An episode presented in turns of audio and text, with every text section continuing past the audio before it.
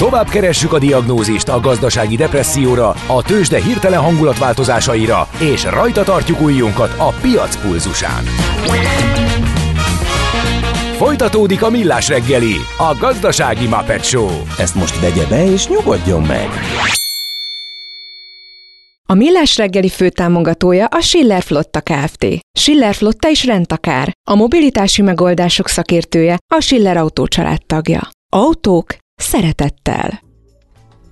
Folytatódik a Millás reggeli, itt vagyunk továbbra is Kántor Endrével. És Ács Gáborral, természetesen a Rádió Café kilencvennyolcas frekvencián, október huszonötödikén, kilenc óra tíz perckor, és biztos írtak a kedves hallgatók még hozzászólásokat nulla hat harminchat kilencvennyolc nulla kilencvennyolc nulla, illetve infokukacmillasreggeli pont hu, és a Messenger, ahol van egy Gábor nevű kedves hallgatónk, ő mindig ilyen nyolc harminc után csatlakozik be, de a kukát azt ő is megírta, ugye a robotika mostanában. Igen, az fontos, hogy te még az eredeti igen. tevékenységi körüket említetted, de azóta már a cég átnyergelt, és a robotikának voltak is vendégeink egyébként korábban. Igen, a Heuréka élmény rovatunkban beszélgettünk a fejlesztésekről, illetve én kint voltam az egyiken ipari kiállításon, és láttam a mesterséges intelligenciával meghajtott ilyen robotkarukat, amire embereket ültettek rá, és azokat pörgették a levegőben, tehát annyira bíztak benne, és tényleg egy jó élmény volt, mm-hmm. meg klassz volt. Még egy érdekes márka, illetve az országok közötti különbség, hogy Amerikában mi köznevesül, ott a Kleenex. Igen, ez, igen, a papír zsepire. Adj egy Kleenexet, igen, a igen. zsepi. Építkezel? Lakást vennél? Eladnád? Bérelnéd? Vagy felújítanád? Vagy befektetési céllal nézed a piacot? Akkor neked való a négyzetméter, a Millás reggeli ingatlanpiaci rovata. Benne pedig, ahogy beharangoztuk, arról fogunk beszélgetni, hogy mi a helyzet a kereskedelmi, kiskereskedelmi és iroda kereskedelmi piacon. További nehéz évek jönnek, vagy pedig látszik már némi javulás. Gereben Mátyás van itt velünk a stúdióban, a cé pé i Property Group országmenedzsere. Jó reggelt kívánunk! Sziasztok, jó reggelt! Hát, mi a helyzet? Nehéz? Mit, mit, gond, helyzet? Hát mit gondolhatunk kívülről rápillantva a piacra? Kereskedelmi ingatlanok. Hát esik a kiskerforgalom, recesszió van, kevesebbet költünk, akkor nyilván szűkül. Mit gondoltunk az irodapiacra, távolból rápillantva, jaj, Covid, home office, kisebb tér, mindenkinek szűkülés, az sem mehet olyan jól. Ezzel szemben? Nem vagyunk könnyű helyzetben, ez abszolút igaz, de szerintem úgy általában az a gazdasági megtorpanás, ami érzékelhető. Most úgy Európa szerte az utolérte az ingatlan piacot is.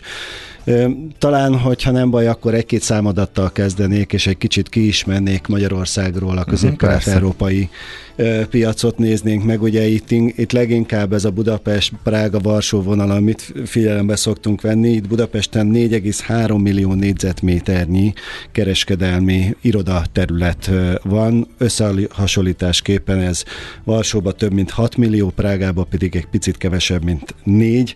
Nyilván a város méretéből is függ az, hogy Hogy, hogy mennyi ez az állomány, hogyan szokták ezeknek az irodáknak a sikerességét mérni, ugye, hogy mennyire használják őket, vagy mennyi területük üres ennek a reverse, illetve hogy milyen érdeklődés van ezek iránt, az iroda, irodák iránt. Itt már érzéklődik, hogy sajnos Budapest vonatkozásában van egy kis megtorpanás, hisz az üresedési ráta az itt a budapesti tekintetben a legmagasabb, tehát ez tizenhárom egész két százalék a legutóbbi mért adatok alapján. Ebben szemben Varsó, ami egy nagyobb piac, ott ez tizenegy százalék, tehát valamennyivel kevesebb, Prága áll a legjobban hét százalékkal, illetve a keres... van igen. ez a különbség, bocsánat. Miből fakad ez a különbség vajon? Ez a különbség abból fakad, ez is egy több tényezős dolog, uh-huh. ez egy nagyon jó kérdés, ugye ez is abból fakad, hogy egyrészt mennyi új irodaterületet adtak át éppen az adott évben, adott fél évben, ez is befolyásolja, illetve az is befolyásolja, hogy a, a, például a munkanélküliség, mennyi elérhető munkahely vagy dolgozó van az adott piacon, oda szívesen mennek például külföldi cégek. ö, irodát bérelni, hisz ö, van olyan munkaerő, a, aki ö, tud dolgozni, tehát egy kicsit összet, összetettebb ez a dolog. Egyébként Budapest munkaerőben jól állt idáig, most már ez itt egy, ez egy kicsit kezd ö, megtorpanni a többi országhoz képest, ö, viszont ö, sajnos van egy, egy magas infláció, meg van egy országkockázat, amit most ö, figyelembe vesznek, ö, és ö, érdemes talán az irodapiacot úgy is néznünk, nem mint bérben adandó irodaterület, hanem mint befektetési termék, és ott látszik erőteljesen az, hogy míg itt Budapesten az kétezer-huszonhármas évben kevesebb, mint kétszázötven millió euróért cserélt gazdát iroda ingatlan, addig ez Prága vagy Varsó vonatkozásában ez bőven egy milliárd euró fölött van, tehát látszik, hogy mint befektetési termék itt Budapesten az iroda az nem annyira kapos. Hm. Hogyan lehet megtartani a bérlőket? Egy ilyen helyzetben gondolom ez lesz a leg fontosabb kérdés, tehát miután a piac mondhatjuk úgy, hogy kínálativá vált, mi lehet itt a megoldás? Így van, így van. Tehát a kereslet az egy csökkenés mutat. Fontos az, hogy azok a igények, amik nőnek a bérlők részéről, azokat le tudjuk követni, mint, mi, mi, mint ingatlan tulajdonosok. Tehát na, és mik ezek? Vannak pozitív lehetőségek. A bérlőknek mi kell? Nekik kell egyfajta biztonság, kell egy, egy, egy, egy folyamatosság az ő bérleményükkel és a költségeikkel kapcsolatban, és egyre inkább bejön a rugalmasság. Ezek mind olyan dolgok, amik régebben azért kevésbé voltak meg, volt egy öt éves szerződése a bérlőnek, és ő azt lakja le, fizesse a bérleti díjat, és gyakorlatilag csak az iroda, mint szolgáltatást kapta. Ehhez képest most már jóval többet kell nyújtani egy iroda bérbeadónak, olyan szolgáltatásokat várnak el a bérlők, ahol a, az a rugalmasság, vagy az a flexibilitás nagy, nagy, nagyot nyom alatba, mint mire gondolok, van egy irodaterület, mondjuk ennek a rádiónak ugye a területe, de nem használja ki teljesen a rádió, van három-négy szoba, ami ott áll üresen. A régi klasszikus irodai ö, szerződéseknél ott nem volt lehetőség semmiféle rugalmasságra, ma már arra törekszünk, hogy mi magunk irodatulajdonosok olyan irodaterületeket építsünk, amit nem a bérlő bérel, hanem amit ki lehet venni, vagy vissza lehet adni, ezáltal a bérlőnek nem kell egy puffer területet ráhagyni, vagy pluszba irodát bérelni, hanem ezt a bérbeadó veszi át. Tehát próbálunk olyan lehetőségeket nyújtani a bérlőnek, ahol ők a folyamatosságot, a kényelmet, a flexibilitást élik át. Uh-huh, de ennek nyilván az az ára, hogy akkor más cégekkel is egy helyen laknak, illetve egy ajtóval odébb, vagy akár azon a területen vannak mások is, ha jól értem. Nem egészen, nem egészen, mert nekik megmarad az irodaterületük, ők ott tudnak dolgozni, hogyha ők növekedni akarnak, mert van egy projektjük. Uh-huh. És talán a rugalmasság alatt a legfontosabb az, hogy egy hétre, vagy egy hónapra, vagy egy fél évre ki tudnak venni olyan projekt szobákat, uh-huh. amikkel ők sáfárkodni tudnak ez alatt az idő alatt. És hogyha az a projektjük az, az befejeződik, vagy megszűnik, akkor ezt vissza tudják adni, ezáltal ők is költséget tudnak optimalizálni. Akkor visszajöttek a szobák, a rugalmasan állítható szobák, a híres, hírhet open office megoldás helyett mellett? Hát azért ezt így nem mondanám, mert uh, inkább... Uh, kollaborációs terek, aha. Ez most egy nagyon ö, népszerű ö, kifejezés, aha. Mostanában. Persze kellenek szobák is, de az a lényeg, hogy olyan tereket tudjunk nyújtani a bérlőinknek, akik benn vannak a házba, amiket ők jobban ki tudnak használni, és nincsenek beleszorulva egy magas irodabérleti díj fizetési kötelezettségbe. Azon kívül mennyire nőtt meg a, ezek a kívánságlista? Tehát, hogyha egyre ugye elterjedt az, hogy elektromos autóval, akkor legyen autótöltő, biciklivel közlekednek, akkor öltözőtusoló a garázsban, és a többi, és a többi. Tehát egyre jönnek olyan igények, és ezek gyorsulnak, amik alap, amikre sokkal nehezebb egy, egy ingatlan kiadónak reagálni, hiszen ahhoz átépítés kell, strukturális változtatás, stb. Ezek ilyen apróságok, vagy pedig ezek nem, már fontossá váltak, fontos mert ugye a, munka, a munkaerő megtartás, ugye a munkáltatók részéről rendkívül nehézé vált, és ezek is számítanak benne. Nyilván akkor ez az igény megnőtt, és ezek, nagyon, és ezek nagyon fontosak. Uh-huh. És itt kell egyébként ö, egy kicsit élen járni, és mondok még valamit, persze, nagyon fontos ö, az elektromos autótöltő megléte, nagyon fontos a, a zárható biciklitároló, a zuhanyzó, amit az előbb említettél, ezek mind ma már irodaház igazából ö, kevésbé tud ö, működni nélküle, viszont ugye van egy új kifejezés úgy általában a gazdasági szférában, ez pedig a fenntarthatóság, az E S G, és ennek a riportálhatósága, ugye kétezer-huszonöttől a nagyobb cégeknek E S G riportokat kell készíteni, bizonyítva azzal, hogy ők mennyire fenntarthatóan működnek. Nekünk, mint bérbeadónak ezt ki kell szolgálni olyan tekintetben, hogy ezeknek a cégeknek meg kell tudnunk mondani, hogy ők mennyi káros anyag kibocsátást fogyasztanak, amikor bejönnek az irodába, és nagyon sok bérbeadó még nincsen fölkészülve arra, hogy ezeket statisztikaszerűen meg tudja adni a bérlőknek. Hál' Istennek mi már azért viszonylag előre járunk ebbe. Ez is egy például egy olyan szolgáltatás, ami egy kicsit így a jövőbe tekint, egy kicsit a, megint a, a bérlői igényeknek a, az egyre szofisztikáltabb kiszolgálását mm-hmm. támasztja alá. Az energiaköltségek kockázat, vagy változásának kockázatviselése az hogyan változott? Mert volt nagy probléma abból, hát amikor bejött az energiasok. Igen. igen, de hogy ez kin, kin ragadt, vagy kin volt korábban, változott az elszámolási rendszer, hogy milyen teljes egészében a bérlők viselik, vagy valamennyire a, a bérbeadó, és hát hogyan működik ez most, illetve hogyan változott most az energiakrízis nyomán? Szerintem nagyon fontos azt látni, hogy az, hogy hogyan veszed az energiát, az nagyon nagy hatással van arra, hogy, hogy mennyibe fog kerülni a bérlőnek. Hogyha csak a hálózatról veszel, és éppen spottáron reagálod le a piac volatilitását, akkor, akkor bele tudsz esni egy, egy nagy...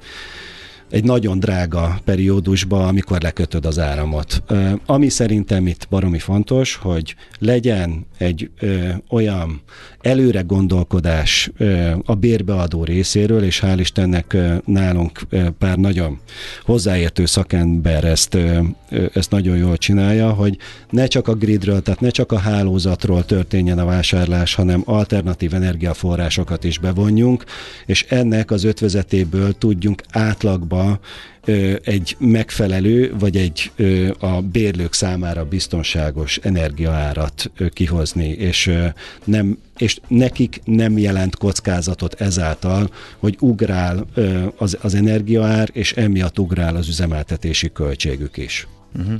Hát ahhoz, hogy valaki kitűnjön, nyilván meg kell különböztetni magát a versenytársaktól, kicsit a jövőbe is kell látni. Szerinted nálatok ez micsoda, amit máshogy csináltok például?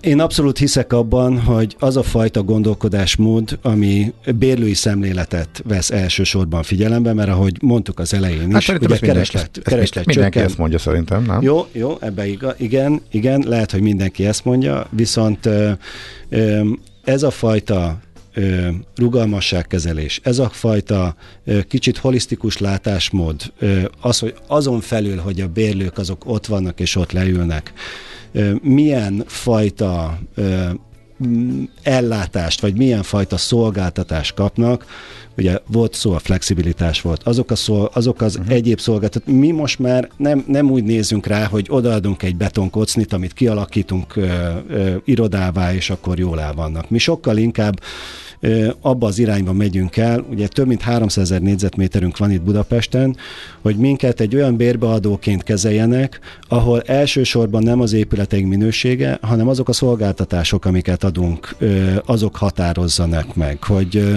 ö, nálunk, most mondok valamit, van tornaterem, amit ingyen használhatnak az összes irodaházunkban.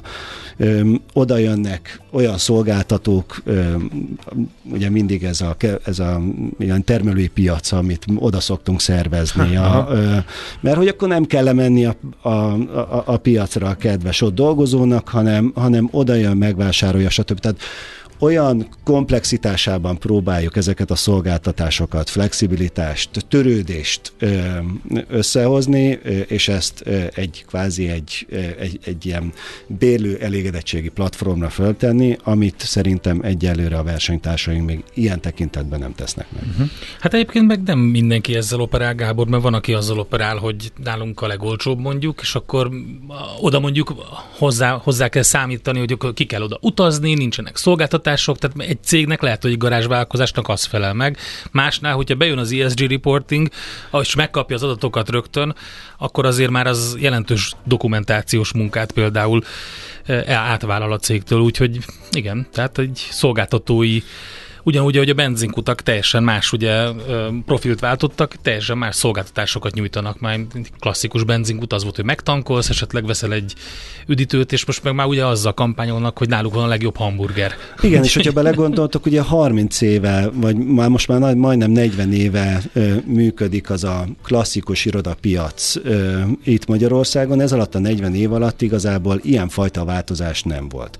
Az elmúlt öt évben annyira megváltoztak a, a körülmények, olyan sok nagyon gyors behatás érkezett, hogy ennek következtében az igények is nagyon gyorsan uh-huh. átformálódtak, és pontosan erre kell nekünk tudni reagálni. Uh-huh. Oké, okay, köszönjük szépen, érdekes volt egy kicsit betekinteni a kereskedelmi ingatlan piacba, hogy hogy működik. Gereben Mátyás volt itt a stúdióban, a C P I Property Group országmenedzsere. Köszönjük szépen! Én is köszönöm, sziasztok!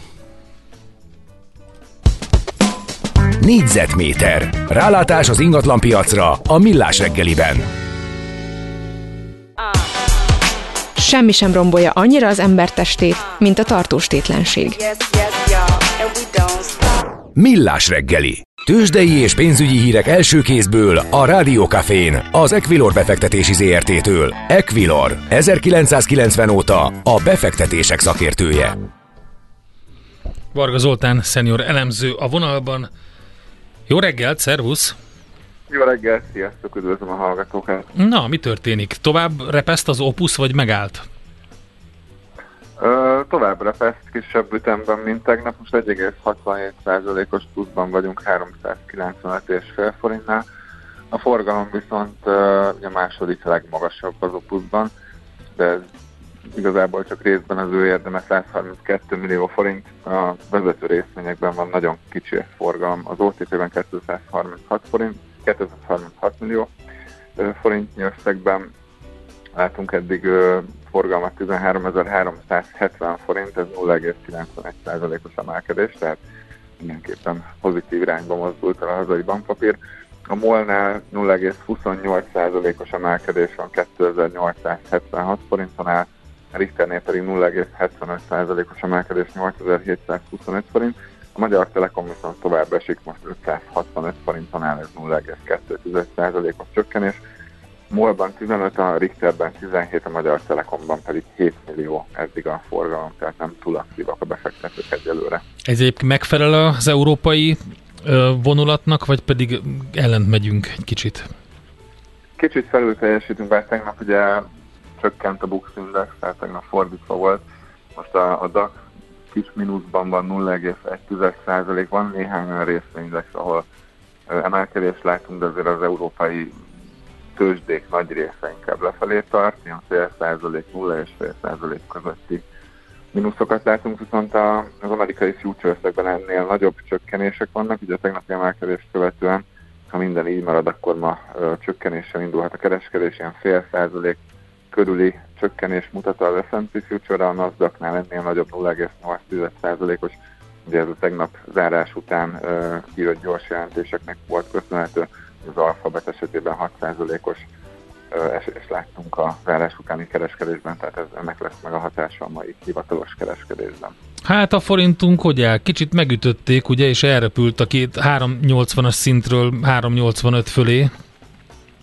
Igen, sajnos. Hát egyrészt ugye Az em en bé a vártnál nagyobb kamatvágást hajtott végre tegnap, bár továbbra is adatvezérelt üzemmódban vannak, tehát az inflációs adatok függvényében fognak dönteni.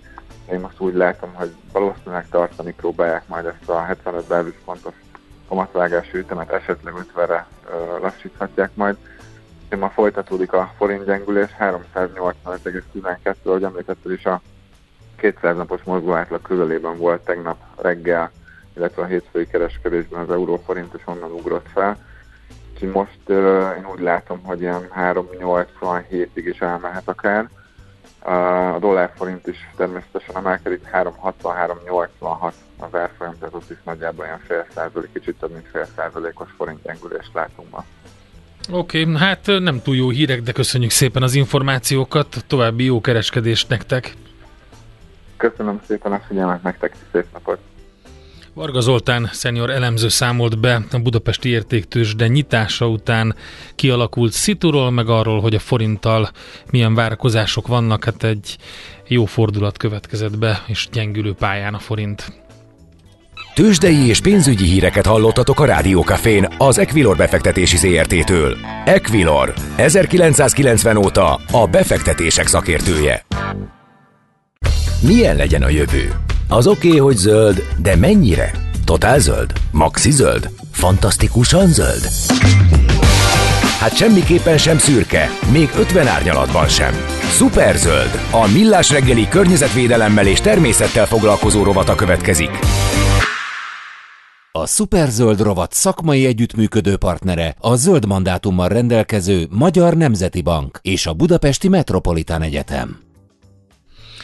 Van egy olyan program, amit úgy hívnak, hogy Wave Accelerator Program, egy startup akcelerációs program, amely a közép- és kelet-európai régió fenntartható startupjainak támogatására összpontosít, de pontosan hogyan, ezt fogjuk megbeszélni Sódar Gabriellával, a Kék Bolygó Klimavédelmi Alapítvány üzletfejlesztési igazgatójával, aki itt van a vonalban. Jó reggelt!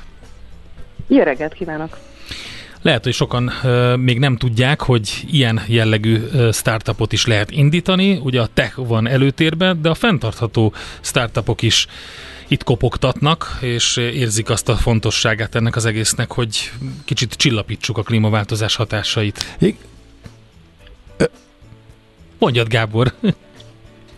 Ja, csak a fülesen ment el, de ha te hallasz, akkor én hallak mondom. Téged, jó, jó, igen. Szóval kizárja a kettő egymást? Tehát a fenntartható és a tech, vagy a tech is lehet fenntartható? Mi, mit jelent a fenntartható uh, kritérium pontosan? Igen, ez egy nagyon jó kérdés, és nem mindegy, hogy milyen sapkámban válaszolok erre a kérdésre, mert van egy humánökológiai végzettségem, és azért ott nyilván jobban feszegetjük azt, hogy ez a techno-optimizmus, ez mennyire megoldás a, a, a világban a fenntarthatósági problémákra. Nyilván mindenre nem tud választ adni a technológia, de azt gondolom, hogy enyhíteni e, tudja azokat a, a kihívásokat, amikkel jelenleg szembesülünk a, a, a fenntartható átállás során. E, mi abban segítjük igazából a startupokat, hogy egyre inkább ezt a fenntartható értékajánlatot jól meg tudják fogalmazni. Ugye magán a piacon van egy ilyen érdekesség, hogy a, a hatás és a fenntarthatóság az két külön dolog. Tehát ha úgy nézzük, hogy kívülről és belülről is jönnek ebből a dolgok, tehát ugye van egy külső jogszabályi nyomás, illetve belülről hogyan lesz maga az egész vállalat fenntartható. Mi ezt a kettőt próbáljuk összehozni, igazából segíteni abban a vállalkozásokat, hogy, hogy ebben egy olyan értékajánlatot tudjanak megfogalmazni a befektetők felé is, ami valós adatokon alapszik, és ténylegesen igazi fenntarthatóságot jelent. Uh-huh. Mit jelent egyáltalán egy akcelerációs program úgy általában, uh-huh. és kimondottan a Wave esetében? Alapvetően minden akcelerációs program úgy néz ki, hogy általában a személyre szabadságot azt egy mentor biztosítja az adott cégnek, ez nálunk is így van, tehát ő az, aki, aki segít kijelölni a fejlesztési célokat, és azon dolgoznak a startuppal, és minden mellett pedig van egy tréning program, ami során egyrészt alapkérdéseket érintünk, nem alapszinten, tehát hogy nálunk azért már nem ötletfázisú startupok vannak, tehát akik már piaci validációval, valami, némi validációval rendelkeznek, és ezt nem feltétlenül a pénzt jelenti, én ezt el szoktam mindig mondani, hogy attól, hogy valamelyik cégben van egy-kétszáz millió forint, az attól még nem biztos, hogy, hogy a, a, a piaci a go-to-market fitje rendben van, tehát például nálunk ezt nagyon erősen vizsgáljuk, hogy piac képes-e, tud-e skálázódni, mert ugye ez, ez, ez feltétele annak, hogy, hogy, hogy tudjon tovább növekedni igazából fenntarthatóan, és hogyha ez, ez nem történik meg, akkor ugye nem, nem, fog elér, nem, nem ér el a fejlesztés a, a felhasználóit. Um, miért fontos egy ilyen program? Tehát, hogy miért fontos a startupok számára, hogy, hogy ők, ők mondjuk mentorálva legyenek intenzívan arról, hogy hogyan lehetnek ők fenntarthatók? Ez azért nagyon fontos, mert ugye, hogyha skálázhatóvá akarjuk őket tenni, akkor mindenképpen kell a segítség abból a szempontból is, hogy, hogy a különböző akár piaci kultúrák hogyan tudnak egymásra pakolódni, hogyan tudják kifejezni magukat, hogyan tudnak ténylegesen előrébb menni fenntartható módon, úgyhogy azért a fenntarthatóság mellett, tehát a hatás mellett nyilván a pénzügyi számoknak is működniük kell. Itt amiben speciális egy fenntarthatósági startup általában, az az, hogy, hogy egy picit lehet, hogy lassabban skálázódik, ez Ez valamikor meg egyáltalán nem igaz. Tehát ha mondjuk azt mondjuk, hogy egy energiaoptimalizáló projektről beszélünk, ami nagyon komoly pénzügyi hatással is van mondjuk egy, egy, egy cég életére, akkor az nagyon gyorsan és ügyesen tud skálázódni általában. Ha egy nagy infrás, infrastrukturális dolgot érintő mondjuk projektről beszélünk, ott maga a, a kutatásfejlesztés időszaka is jóval hosszabb, tehát nekik hosszabb időre van szükségük, és mi őket sem, ezt szoktuk mondani, az infrásokat sem hagyjuk az út szélén, tehát hogy ők azok, akiket szintén felkarolunk. Uh-huh. Mi az alapvető cél? Eljutatni a, ezeket a cégeket egy befektetőig, arra a szintre, hogy mondjuk egy kockázati tőke befektető is lásson bennük? Fantázián? Igen, tehát hogy érettek legyenek, magát a befektetési folyamatra készek legyenek, tehát az azt jelenti, hogy ezt a, ez a, az ottani due diligence, tehát az átvizsgálási folyamatban ők már tudják, hogy mik lesznek a kérdések, arra készen álljanak, akár a, a tulajdonosi viszonyaikat rendezzék, a jogszabályi rész, vagy a, a szabályzási és jogi részeket is azzal is tisztában legyenek. Tehát ez az egész fel tudjon gyorsulni. Tudják, hogy milyen kérdésekre kell tudni választ adni, igazából ezeket segítjük nekik szakértőkkel és különböző külső iparági szereplőkön keresztül. Uh-huh. Ez mennyi időt vesz igénybe? Hát mi egy intenzív három hónapot szoktunk az ő életükből kérni, és ez is nagyon nehéz egy, egy operációban lévő cégnél három hónapra kiszakadni, úgymond kvázi kiszakadni ebből a, a, a napi menetből. Nem szakítjuk ki őket nyilván, tehát hogy maga a képzés az tizenkét nap, amikor fizikailag is itt vannak nálunk. Ugye ez azt is jelenti, hogy nem csak magyar cégekről beszélünk, ez egy regionális, tehát vannak külföldi cégeink is, akik ide jönnek, és utána pedig három hónapon keresztül folyamatosan dolgoznak a, a, a mentorral együtt kialakított célokon, és ezt követően van egy úgynevezett demo day, ahol bemutatják sok befektető és a közönség előtt is a, a programot, ez nálunk december ötödikén lesz, és utána még egyébként egy további fél évig lesznek mentorálások igazából a programban, de ott már képzést nem kapnak, hanem viszik tovább ezeket a, a célok, tehát ezeket a kitűzött célokat, hogy a számok szintjén is teljesíteni tudják. Jelenleg hány cég vesz részt a programban, illetve hogyan működik, hogy így van néhány cég, nekik lesz most a demo day, közben bejönnek az újabbak, mik az eddigi tapasztalatok? Az eddigi tapasztalatunk az, hogy eredetileg kettővel szerettünk volna évente indulni, úgy néz ki, hogy egyet fogunk tudni megcsinálni, egész egyszerűen azért, mert ebben a fejlettebb fázisban kevesebb ilyen speciális startupot találtunk a régióban, és, és ezért évi egy, egy ilyen kohortot viszünk végig, ami gyakorlatilag így most így a, mindig a, a másik fél évet jelenti tulajdonképpen a, a startupok életében, ez a Q három Q négyet érintjük, és, és, és ezen keresztül visszük őket. Jelenleg tizenegy startupot viszünk, nem is nagyon szeretnénk jóval többet, tehát igazából tíz a, a célszámunk, csak most pont úgy jött ki, hogy nem, nem bírtunk dönteni, és ezért tizenegyet felvettünk. Aha. Jó, akkor ez megmaradhat úgy nagyjából tartósan, és a következő időszakban?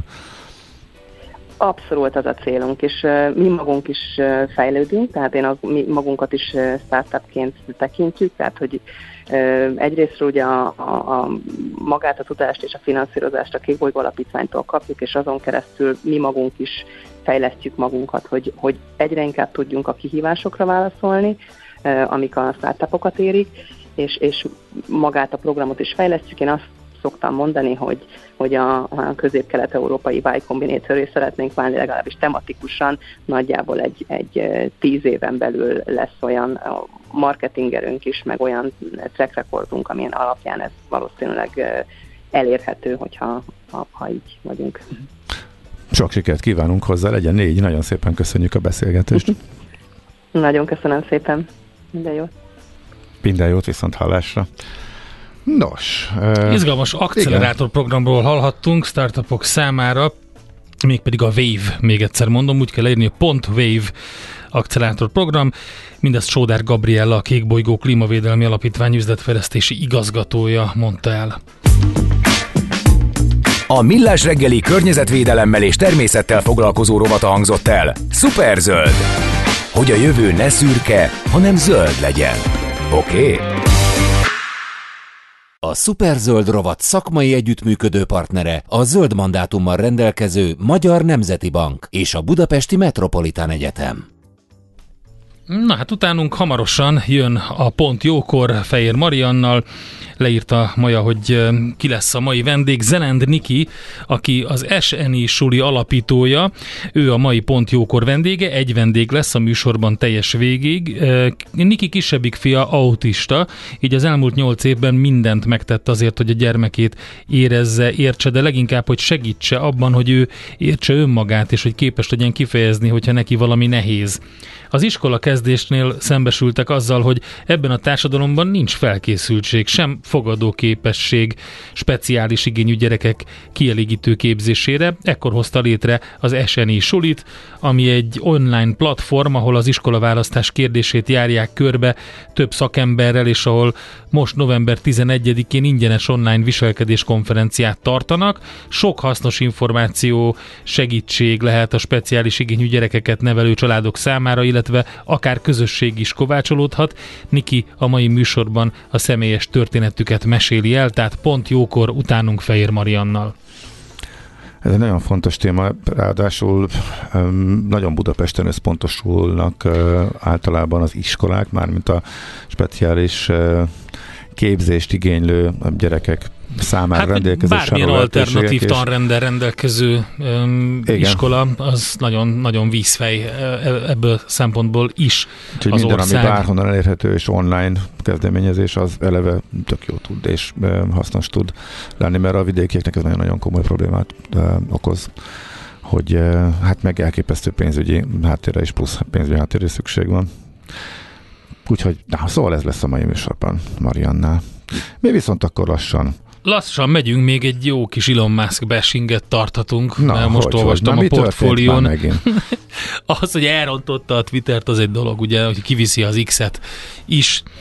Azt mondták, hova viszi nálam az el, el innen Európában, nem tetszik neki a szabályozás, meg hogy mit akar itt az egész unió ezekkel az adatokkal, meg a, meg a kontrollal, meg minden, hogy nehogy már ne csinálson azt, amit akar. Most pedig egy online vitában aggodalmát fejezte ki a közel-keleti és ukrajnai katonai konfliktusok eszkalálódása miatt Elon Musk, és arra figyelmeztetett, hogy ezek potenciálisan a harmadik világháborúhoz vezetnek. Potenciálisan Elon Musk lett egy baromi nagy kockázat. Igen. Szerintem. Igen, igen, sajnos. Tehát az, hogy az ő kezében ekkora hatalom összpontosul, és ő egymaga tudja befolyásolni a kommunikációs eszközeinek a felhasználhatóságának az alakításával azt, hogy kinek mennyi ereje van, és az ő gondolkodása, az ő nyilatkozatai alapján az ő világképe, meg hogy a dolgokat kezeli a cégeiben is, az inkább, az, az, dolog. Az, az, az inkább a, a geopolitikai kockázatok listájára kívánkozik. Igen, egy nálam, nagyon, de ugye ez egy nagyon nehéz, nagyon nehéz dolog ezt. Uh-huh. Ugye nem látunk bele, hogy neki milyen tanácsadói vannak, kikre hallgat, milyen módon emészt meg egy információt, mert semmit nem látunk, csak a csúcsot, hogy ő valamit X-el, ugye most ezt így kell mondani, vagy pedig valahol kinyilatkoztat. Tehát nem okay. azt mondja, úgy hogy tűnik, mit tudom én, a board megtanácskozta, vagy tanácsadójummal azt mondtuk, hogy, hanem teljesen egy, egyes szám egy személyben nyilatkozik. De úgy tűnik is Gat. egyébként, hogy, hogy ő dönt. Ráadásul abszolút uh, imp- sok, hát egyébként sokszor kíváncsi lennék, hogy nagyon szimpatikus anyukája például felhívja néha. Hát az a helyzet, hogy ez engem nem érdekel. Szeretnék egy kicsit kisebb súlyt neki a dolgok uh-huh. alakítására, sose jó, hogyha, hogyha furcsa emberek kezében majd a Jeff Bezos nagy hatalom összpontosul. Megoldja. Ráadásul úgy, hogy ő üzletileg csak jött, látott, uh-huh. győzött. Egy tök érdekes és fontos sztorival megcsinálta a vagyonát, csinál rengeteg előremutató dolgot, ugyanakkor elég veszélyesnek tűnik a pasi. Na mindegy. Még egyet gyorsan, mert ez izgi, erről beszélgettünk ugye Farkas Andrással. Jön-e a nyugdíjkatasztrófa? Teszi fel a kérdést szintén a portfólió. A magyarok több mint a fele a nyugdíjrendszer összeomlását jósolja. Úgyhogy ez egy érdekes statisztika.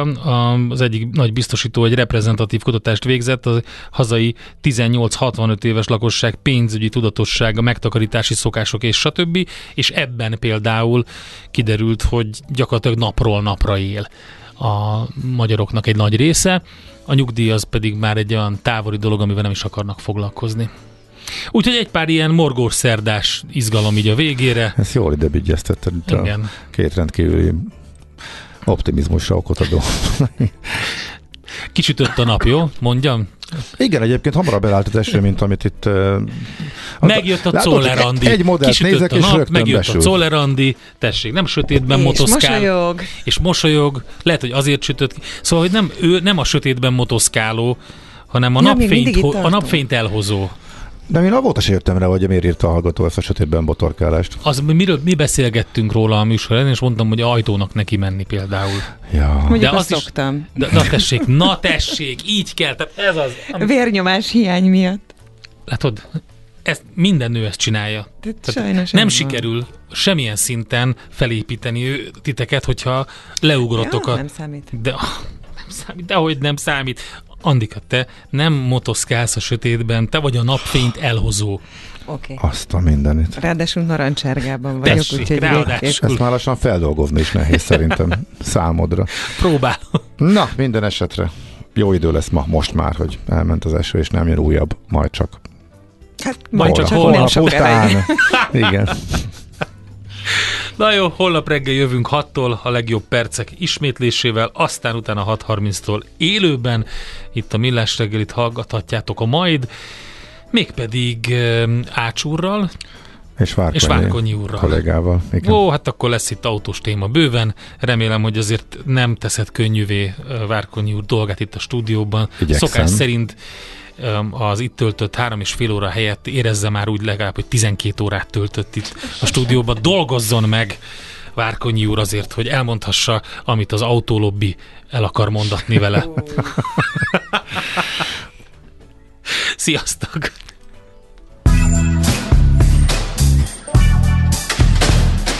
Már a véget ért ugyan a műszak, az ügyelet azonban mindig tart. A sürgősségi és félig zárt osztályon holnap reggel újra megtöltjük a kávésbögréket, és felvesszük a piaci sztetoszkópot. Addig is keressetek minket közösségi rendelőnkben a Facebookon, a mai adás podcastjét pedig a Rádió Café kilencvennyolc pont hu és millásreggeli pont hu oldalakon, a Spotify-on és a Google Podcasten. Millás reggeli. A Rádió Café gazdasági Muppet show-ja. Két dologban bízhatsz. Az egyik mi vagyunk.